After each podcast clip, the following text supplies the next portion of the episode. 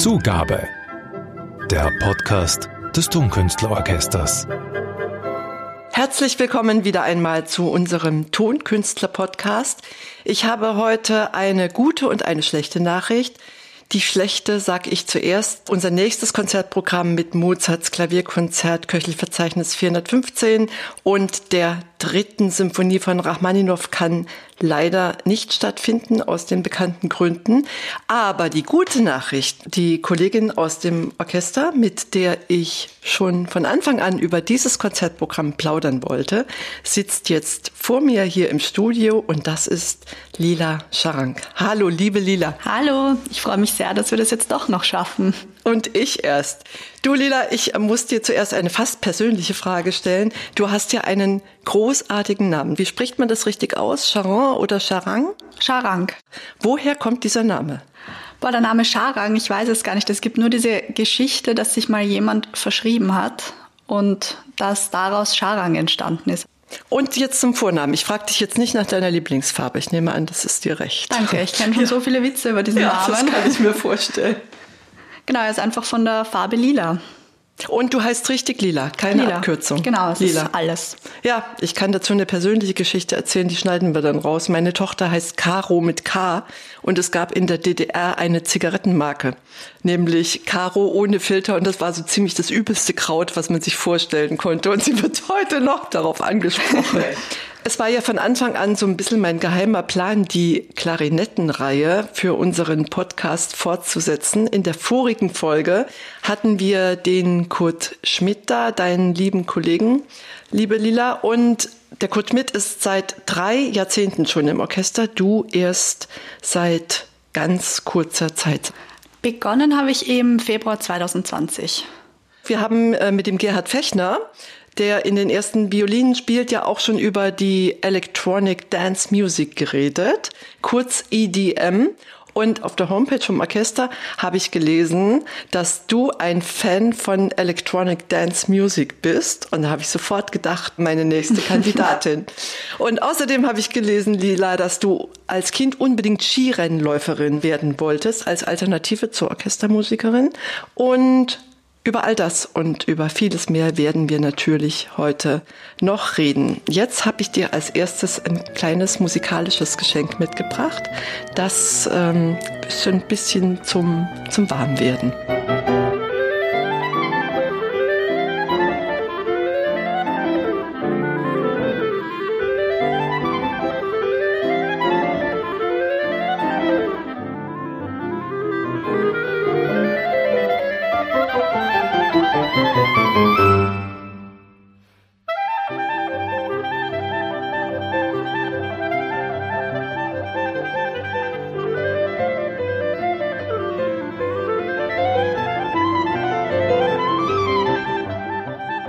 Ist aus der Nussknacker Suite von Tchaikovsky. Genau. Lila, das ist die Nummer 6 Coda und zwar bearbeitet für Klarinette und Klavier. Und willst du auch wissen, warum ich das für dich ausgesucht habe? Unbedingt. Das ja. war sehr schön gespielt, nicht? Ja, das fand ich nämlich auch. Und mir war das Stück sofort sympathisch, weil es so typisch ist für die Klarinette. Also für diesen Tonraum der Klarinette und für diese enorme spielerische Leichtigkeit und die Virtuosität, die da drin steckt. Also, dass man ganz viele Noten, die eng beieinander liegen, auf so ganz wenig Raum zusammenpresst, quasi. Das stimmt, den Tonumfang kann man hier wirklich sehr gut erkennen. Es geht wirklich über alle Oktaven. Ich muss dir aber widersprechen, dass es sehr typisch für die Klarinette ist. Es ist einerseits typisch, aber die andere Seite der Klarinette ist ja doch diese extrem ruhige und der schöne Klang der Klarinette.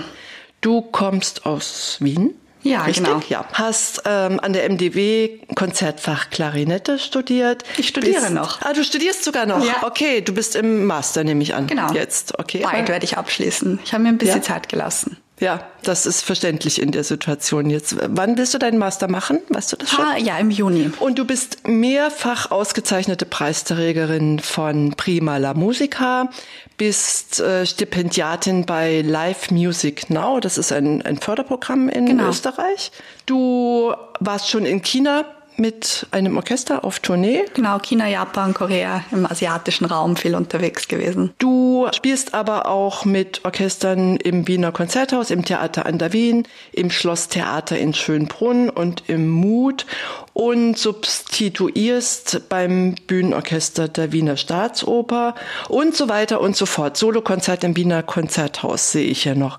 Sag, was willst du eigentlich bei uns in der Orchesterakademie noch? Ja, die Frage verstehe ich gut. Ähm, ich finde das ganz wichtig zu erklären. Also man studiert auf der Musikuniversität und man lernt wirklich die ganzen Grundlagen. Man lernt natürlich das Klarinette spielen und man bekommt das ganze theoretische Wissen.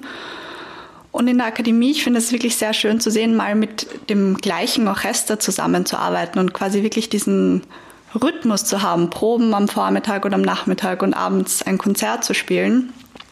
Das fehlt nämlich, weil das ist alles so, mal, man substituiert einmal dort oder man spielt mal da, aber es ist nicht diese Kontinuität.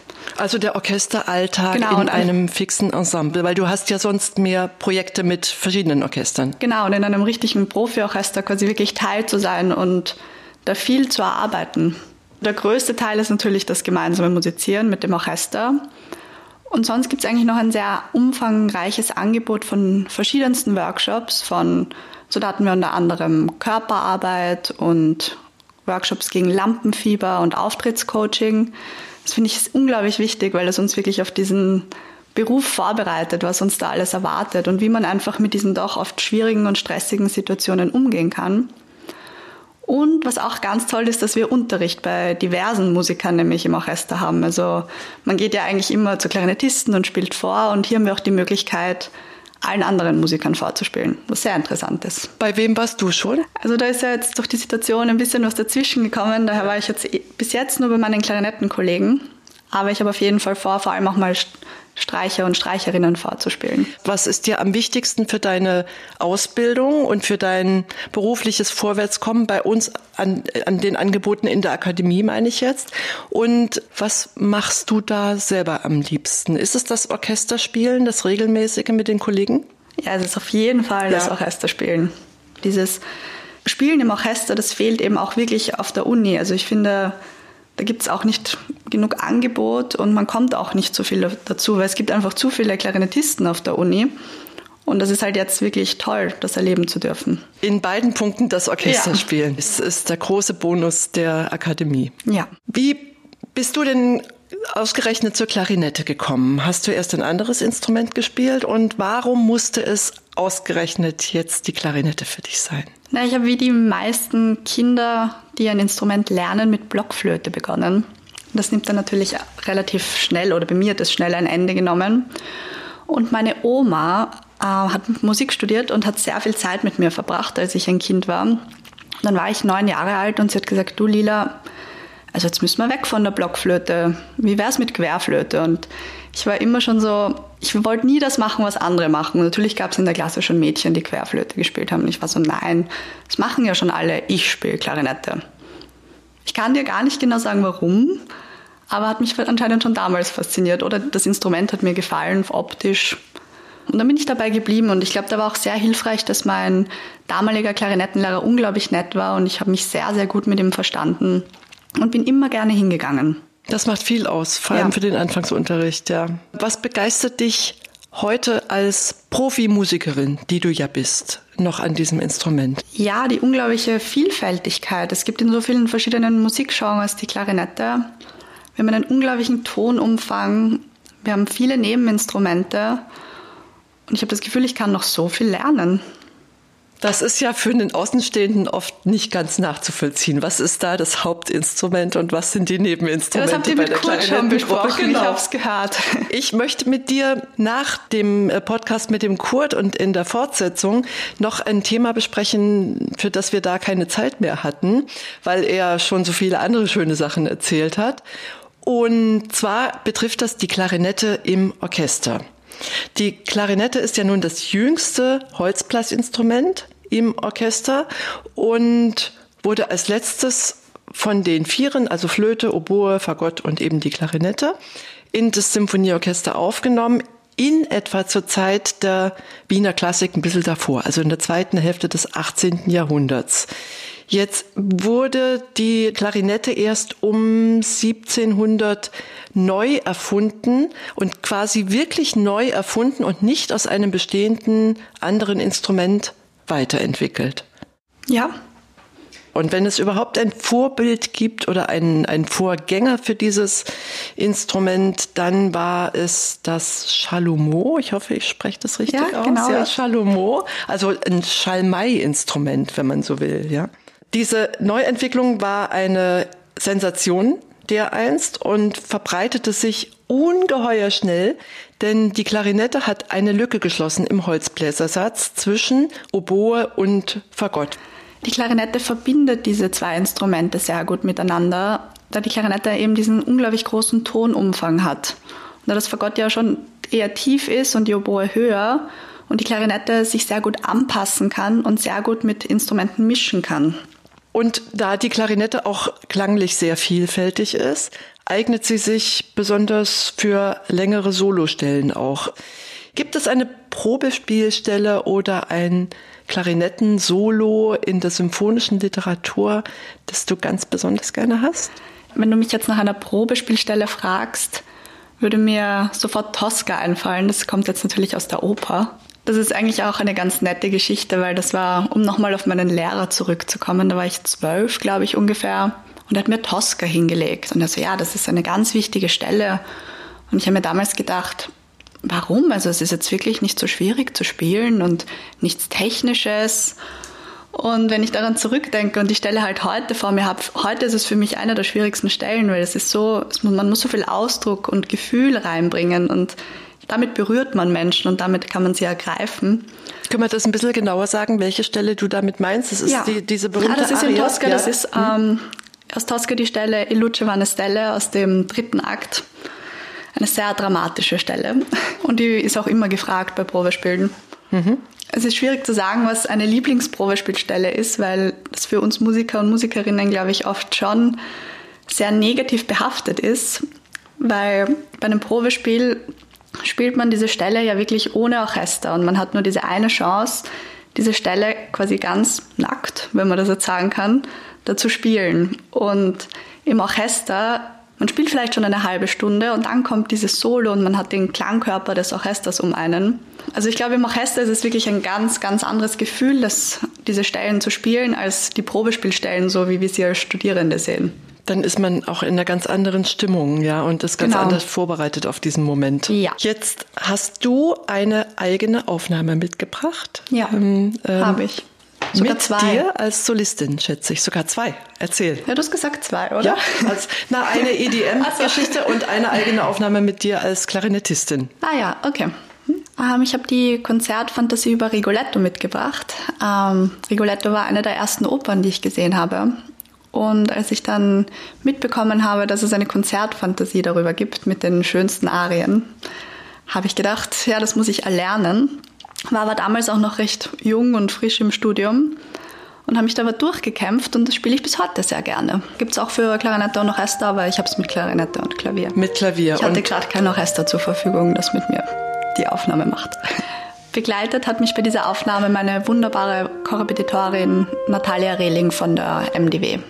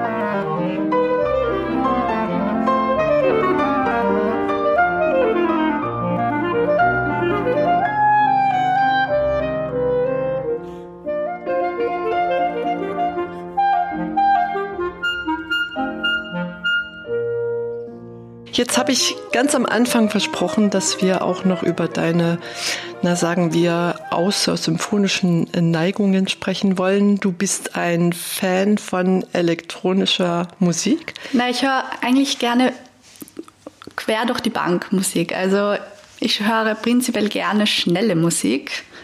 Ähm, ich weiß nicht, gerade auch bei diesen grauen Tagen, wie wir sie gerade erleben, macht mir das einfach gute Laune. Und gerade beim klassischen Bereich spiele ich sehr, sehr gerne langsame und ruhige Stücke und Sätze. Das liegt mir eigentlich auch sehr. Aber außerhalb eben gerne schnelle Musik und gerade abends zum Ausgehen, aber das ist halt momentan auch nicht so ein Thema. Gerne elektronische mhm. Musik. Tanzen, abschalten. Ja, bist du auch ja. eine begeisterte Clubgängerin normalerweise, schätze ich. Schon ja. ab und zu, Schon. wenn es die Zeit ja. zulässt. Da gehört ja der nächste Tag auch noch dazu, dann, den man abziehen muss. Deswegen. Richtig. wenn man es ernst nimmt, schon, ja. Wenn man dann am nächsten Tag keine Probe hat. Äh, das kann schon vorkommen. Aber die Klarinette noch nach Hause bringen will das, oder im Musikverein lassen will. Wenn du nicht Klarinette spielen würdest, hast du gesagt, ähm, hättest du vielleicht schon viel mehr Interviews gegeben, als du es getan hast bis heute, nämlich als Olympiasiegerin.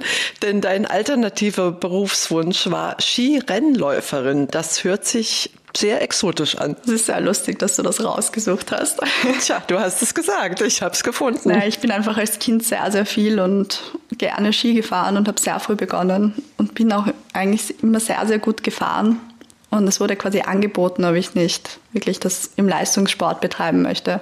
Was ich natürlich wollte, aber als Wienerin ist das jetzt auch nicht so einfach. Und dann habe ich mir aber relativ schnell eine Alternative gesucht und weil ich ja gern Dinge mache, die andere nicht machen, habe ich mich fürs Turmspringen entschieden. Das war dann der nächste Plan.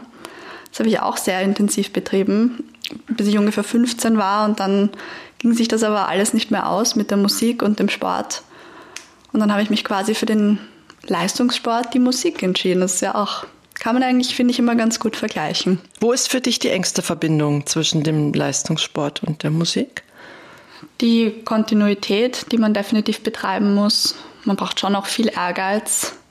Die Regelmäßigkeit ist es jetzt üben oder eben trainieren. Selbstdisziplin gehört genau. dazu. Mhm. Ja, sich ein bisschen quälen auch. Und ja. dann hast du natürlich auch Erfolge, die ein bisschen Talent. Für beides. Ja. Ich wollte auch gerne noch mal mit äh, dir sprechen über genau diese aktuelle Situation. Deswegen ist das jetzt eine ganz gute Brücke. Ich weiß so ein bisschen aus der eigenen Familie, dass das jetzt gerade für euch, also für Menschen in deinem Alter an der Schwelle zum Berufsleben keine leichte Situation ist, weil ja doch ganz viele Weichen gestellt werden, viele Verbindungen geknüpft werden zu anderen Menschen, die dann ein Leben lang halten und so weiter und so fort. Was macht das mit euch aus deiner Sicht? Also wie geht's da dir und deiner Generation? Ja, ich habe auf jeden Fall schon viele Phasen durchlebt. Ähm, begonnen im März mit dieser unglaublichen Ungewissheit, die man einfach hatte. Es gab einfach plötzlich keine Perspektiven mehr und es war mir wirklich alles abgesagt und man konnte nicht wissen, wie es weitergeht. Und es gibt halt auch keine Ersatztermine. Und es werden ja auch einfach viele Probespiele, auf die wir uns vorbereiten, werden abgesagt, ähm, weil internationale Musiker und Musikerinnen nicht anreisen können. Und da muss ich jetzt nochmal wirklich betonen, das ist halt wirklich jetzt mein großes, großes Glück, in der Akademie zu sein, weil da wir konnten jetzt wenigstens im Sommer, September bis jetzt spielen. Gibt es etwas, aus dem du Hoffnung ziehst und Kraft ziehst im Moment? Auf jeden Fall, dass es jetzt über den Sommer und bis jetzt relativ normal unter Anführungszeichen wieder gelaufen ist. Also dass man gesehen hat, die Kultur auch in Wien, die wird versucht, alles zu tun, dass Konzerte stattfinden können. Und ich hoffe, dass das natürlich weitergehen wird. Was glaubst du, wird sich verändern in der Orchesterlandschaft? Ich glaube, es hat sich schon sehr viel verändert, weil auch die Gesellschaft hat sich schon verändert. Die Menschen haben Angst und trauen sich nicht mehr so zu Veranstaltungen zu kommen. Und das Publikum ist nur, ist nur die halb voll der Saal. Wir haben sehr strenge Auflagen, wie wir proben dürfen. Wobei man wirklich sagen muss, dass ähm, ihr, also das ganze Orchester, mit einer bewundernswerten Geduld die all diese Einschränkungen mittragt und die Verhaltensregeln beachtet. Also ja, wir wollen ja auch einfach ein großes Kompliment. unbedingt spielen. Ja, natürlich. Ja, das vielleicht das auch klar. noch zu sagen. Mhm. Das habe ich, ich weiß noch im Juni, als wir dann die ersten Aufnahmen wieder gespielt haben, was das für ein unglaublich schönes Gefühl war, wieder gemeinsam musizieren zu dürfen. Ich habe das schon richtig vergessen. Man steht immer in seinem Zimmer und spielt halt dahin. Und dann plötzlich wieder in der Gruppe zu sein und diese, diesen Klangkörper spüren und hören zu können, das, das macht uns einfach Freude. Wie motivierst du dich? Ich bin im Februar noch übersiedelt, bevor quasi der Lockdown kam. Und plötzlich höre ich jemanden Gitarre spielen nebenan im Haus und, und habe halt mal rausgeschaut und kannte die, die Herrschaft auch nicht, die da rausgesungen hat mit seiner Gitarre. Und das hat sich dann so entwickelt, dass jeden Mittwoch und Sonntag gespielt wurde. Und ich bin dann natürlich relativ schnell draufgekommen, dass es sich um Ernst Molden gehandelt hat. Und es hat dann wirklich ausgeartet, dass hunderte Menschen mittwochs und sonntags vor unseren Häusern gestanden sind, um diese Konzerte zu hören. Also das waren dann die Balkonkonzerte, die ihr quasi bei euch im, im Hof genau. gemacht habt? Wir haben dann auch manchmal runtergespielt. Ja. Nach ihm, weil eh so viele Menschen da waren, haben wir dann auch manchmal ein paar Duette runtergespielt. Genau. Und du treibst Sport? Also ich meine jetzt nicht nur musikalisch, sondern du... Ja, ich mache viel Sport. Hältst dich fit, ja. Und ich habe zum Glück haben wir Unterricht. Einmal die Woche. Also ich finde, das ist schon einfach ein Ansporn. Das ist etwas, worauf ich hinarbeiten kann. An der MDW habt ihr Unterricht im Rahmen des Studiums, schätze genau, ich. Genau, ja. Und in der Akademie, der Unterricht läuft auch weiter. Mhm. Zum Glück.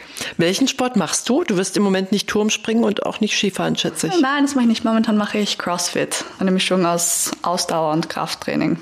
Sehr Aber das schaut eigentlich momentan auch zu. Ja. ja, momentan gehe ich viel laufen. Genau, das Laufen ist wirklich sehr hilfreich für die Atmung. Was wünschst du dir, Lila, für die Zukunft, für dich, für unser Orchester und für die Kollegen, die so in deiner Altersgruppe in etwa sind? Dass wir wieder gemeinsam auftreten können, dass wir wieder reisen können, in anderen Ländern Musik spielen können, ohne diesen ganzen strengen Vorkehrungen. Ja, ich merke, dass dich dieses Thema schon anfasst, ja, und das ist, glaube ich, ganz gut, auch mal an dieser Stelle darüber zu reden, wie sich denn der Orchesteralltag im Moment darstellt. Jetzt allerdings ähm, machen wir uns ein bisschen positive Stimmung und hören mal in die Musik hinein, die du uns noch mitgebracht hast. Das ist, ähm, naja, Teil deines Hobbys, die elektronische Musik, haben wir schon gesagt. Und was genau für ein Stück? Boah, ich muss noch nachschauen.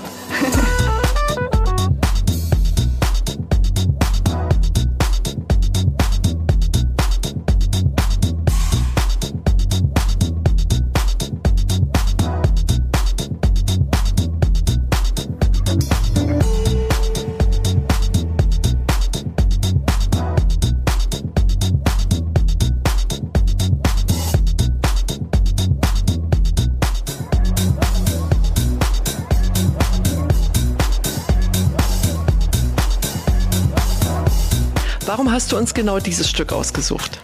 Weil ich mir das relativ oft anhöre, wenn ich, gerade jetzt eigentlich momentan, wenn ich abends zu Hause bin und einfach ein bisschen tanzen will. In meiner WG, wir wohnen ja gemeinsam und dann nicht zur Freude der Nachbarn hopsen wir dann manchmal durchs Wohnzimmer.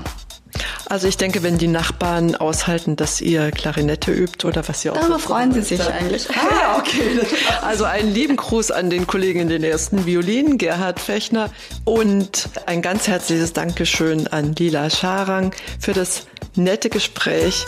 Klarinettistin, Akademistin in unserem Orchester und der schon zweite EDM-Fan in unserer Podcast-Reihe. Alle guten Wünsche für dich in dieser Zeit, liebe Lila. Vielen Dank, liebe Ute. An dieser Stelle gibt es demnächst natürlich weitere Podcast-Episoden zu den Themen der Konzertsaison, weil es ja an irgendeiner Stelle auch mal wieder um die Inhalte gehen muss und nicht nur um die Konzepte und so weiter. Also weitere Podcast-Folgen in losen, aber nicht zu großen Abständen im Studio der Clipfabrik, wo wir pandemietechnisch nach wie vor sicher aufnehmen können und bislang alle unsere Studiogäste gern hingekommen sind. Und dafür danke ich auch heute wieder unserem Aufnahmeleiter Niki Lappas und ich selbst bleibe mit einem herzlichen Auf Wiederhören. Ihre Ute van der Sanden.